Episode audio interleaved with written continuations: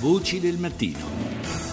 E torniamo all'attualità con, eh, parlando della Somalia, cioè è salito a 15 il bilancio dei morti nell'attentato a Mogadiscio, tutti vittime civili. Il bilancio appunto eh, di un attentato rivendicato dal gruppo jihadista Al-Shabaab, un'autobomba, lo ricordiamo, domenica scorsa è scoppiata al cancello dell'hotel Jazeera della capitale somala, appunto Mogadiscio, solitamente frequentato da diplomatici. Ne parliamo in diretta da Nairobi con Massimo Alberizzi, direttore del quotidiano online africaexpress.info. Intanto buongiorno Alberizzi. Buongiorno a te e a tutti gli ascoltatori. L'impressione è stata notevole soprattutto perché l'attacco è avvenuto proprio durante la visita di Barack Obama in eh, Kenya, un fatto inatteso quanto fortemente simbolico. Eh, sì, infatti eh, devo dire che si aspettava qualcosa, eh, magari non così grosso, qualcosa di dimostrativo soprattutto. Eh, qui in Kenya le misure di sicurezza erano fortissime proprio, eh, ti controllavano tutto dappertutto, posti di blocco in continuazione, quindi anche nei giorni precedenti, quando è arrivato Obama eh, poco prima hanno chiuso le strade per fare i controlli che appunto sui marciapiedi e ai, ai cigli assunzioni della strada non, non ci fosse qualche bomba da far esplodere a distanza.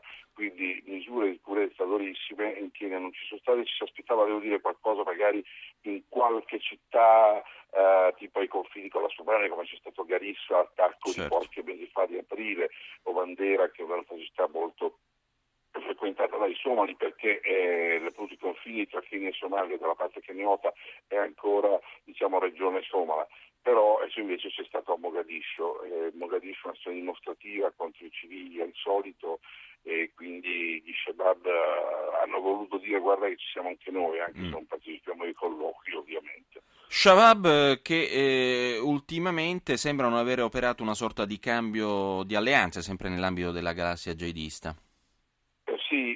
Eh, eh, loro erano, si definivano la filiale somala, anzi la filiale nel corno d'Africa di Al-Qaeda. Eh, invece adesso c'è stato un meeting eh, verso Chisimaio, che è la città portuale diciamo, del sud, quasi confine, ai confini con, uh, con, il Kenya, c'è stato una specie di congresso, chiamiamolo, e lì hanno deciso di cambiare alleanza da Al-Qaeda all'ISIS, cioè allo Stato islamico.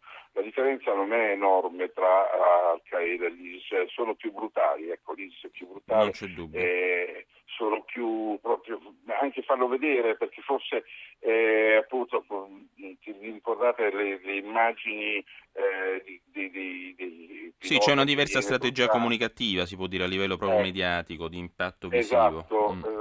Ed è una strategia molto, molto, molto brutale, molto cruenta. Mm, molto cruenta. Ecco, secondo Al-Qaeda è sbagliato perché poi invece di attirare simpatie eh, si attirano antipatie, quindi su questo dice dobbiamo ammazzare la gente, ammazziamo senza mostrare crudeltà. Certo eh, come Inutile. il pilota che viene bruciato esatto. nella, nella, Sì, sì, beh, quello è un esempio eclatante, ma ce ne sono talmente tanti. Eh, Senti, sì. Alberizzi, eh, la Somalia è stata una nostra ex colonia, quindi un minimo di riflessione va fatta. Cioè, oggi la Somalia unita mh, è una chimera perché il paese appare spezzato in quattro tronconi, cioè l'ex Somalia britannica nel nord, il Puntland nell'est, il Jubaland nel sud e quel che resta diciamo, del, dell'area di Mogadiscio del centro, insomma, eh, così. Sì, quattro... in realtà ce ne sono ce ne sono di più perché ci sono questi piccoli signori della guerra che magari sono alleati del governo pretendono di avere una loro autonomia. Eh, sì, e guarda, ed è un paradosso perché eh, la Somalia, a differenza di tutti gli altri paesi africani, anche più piccoli,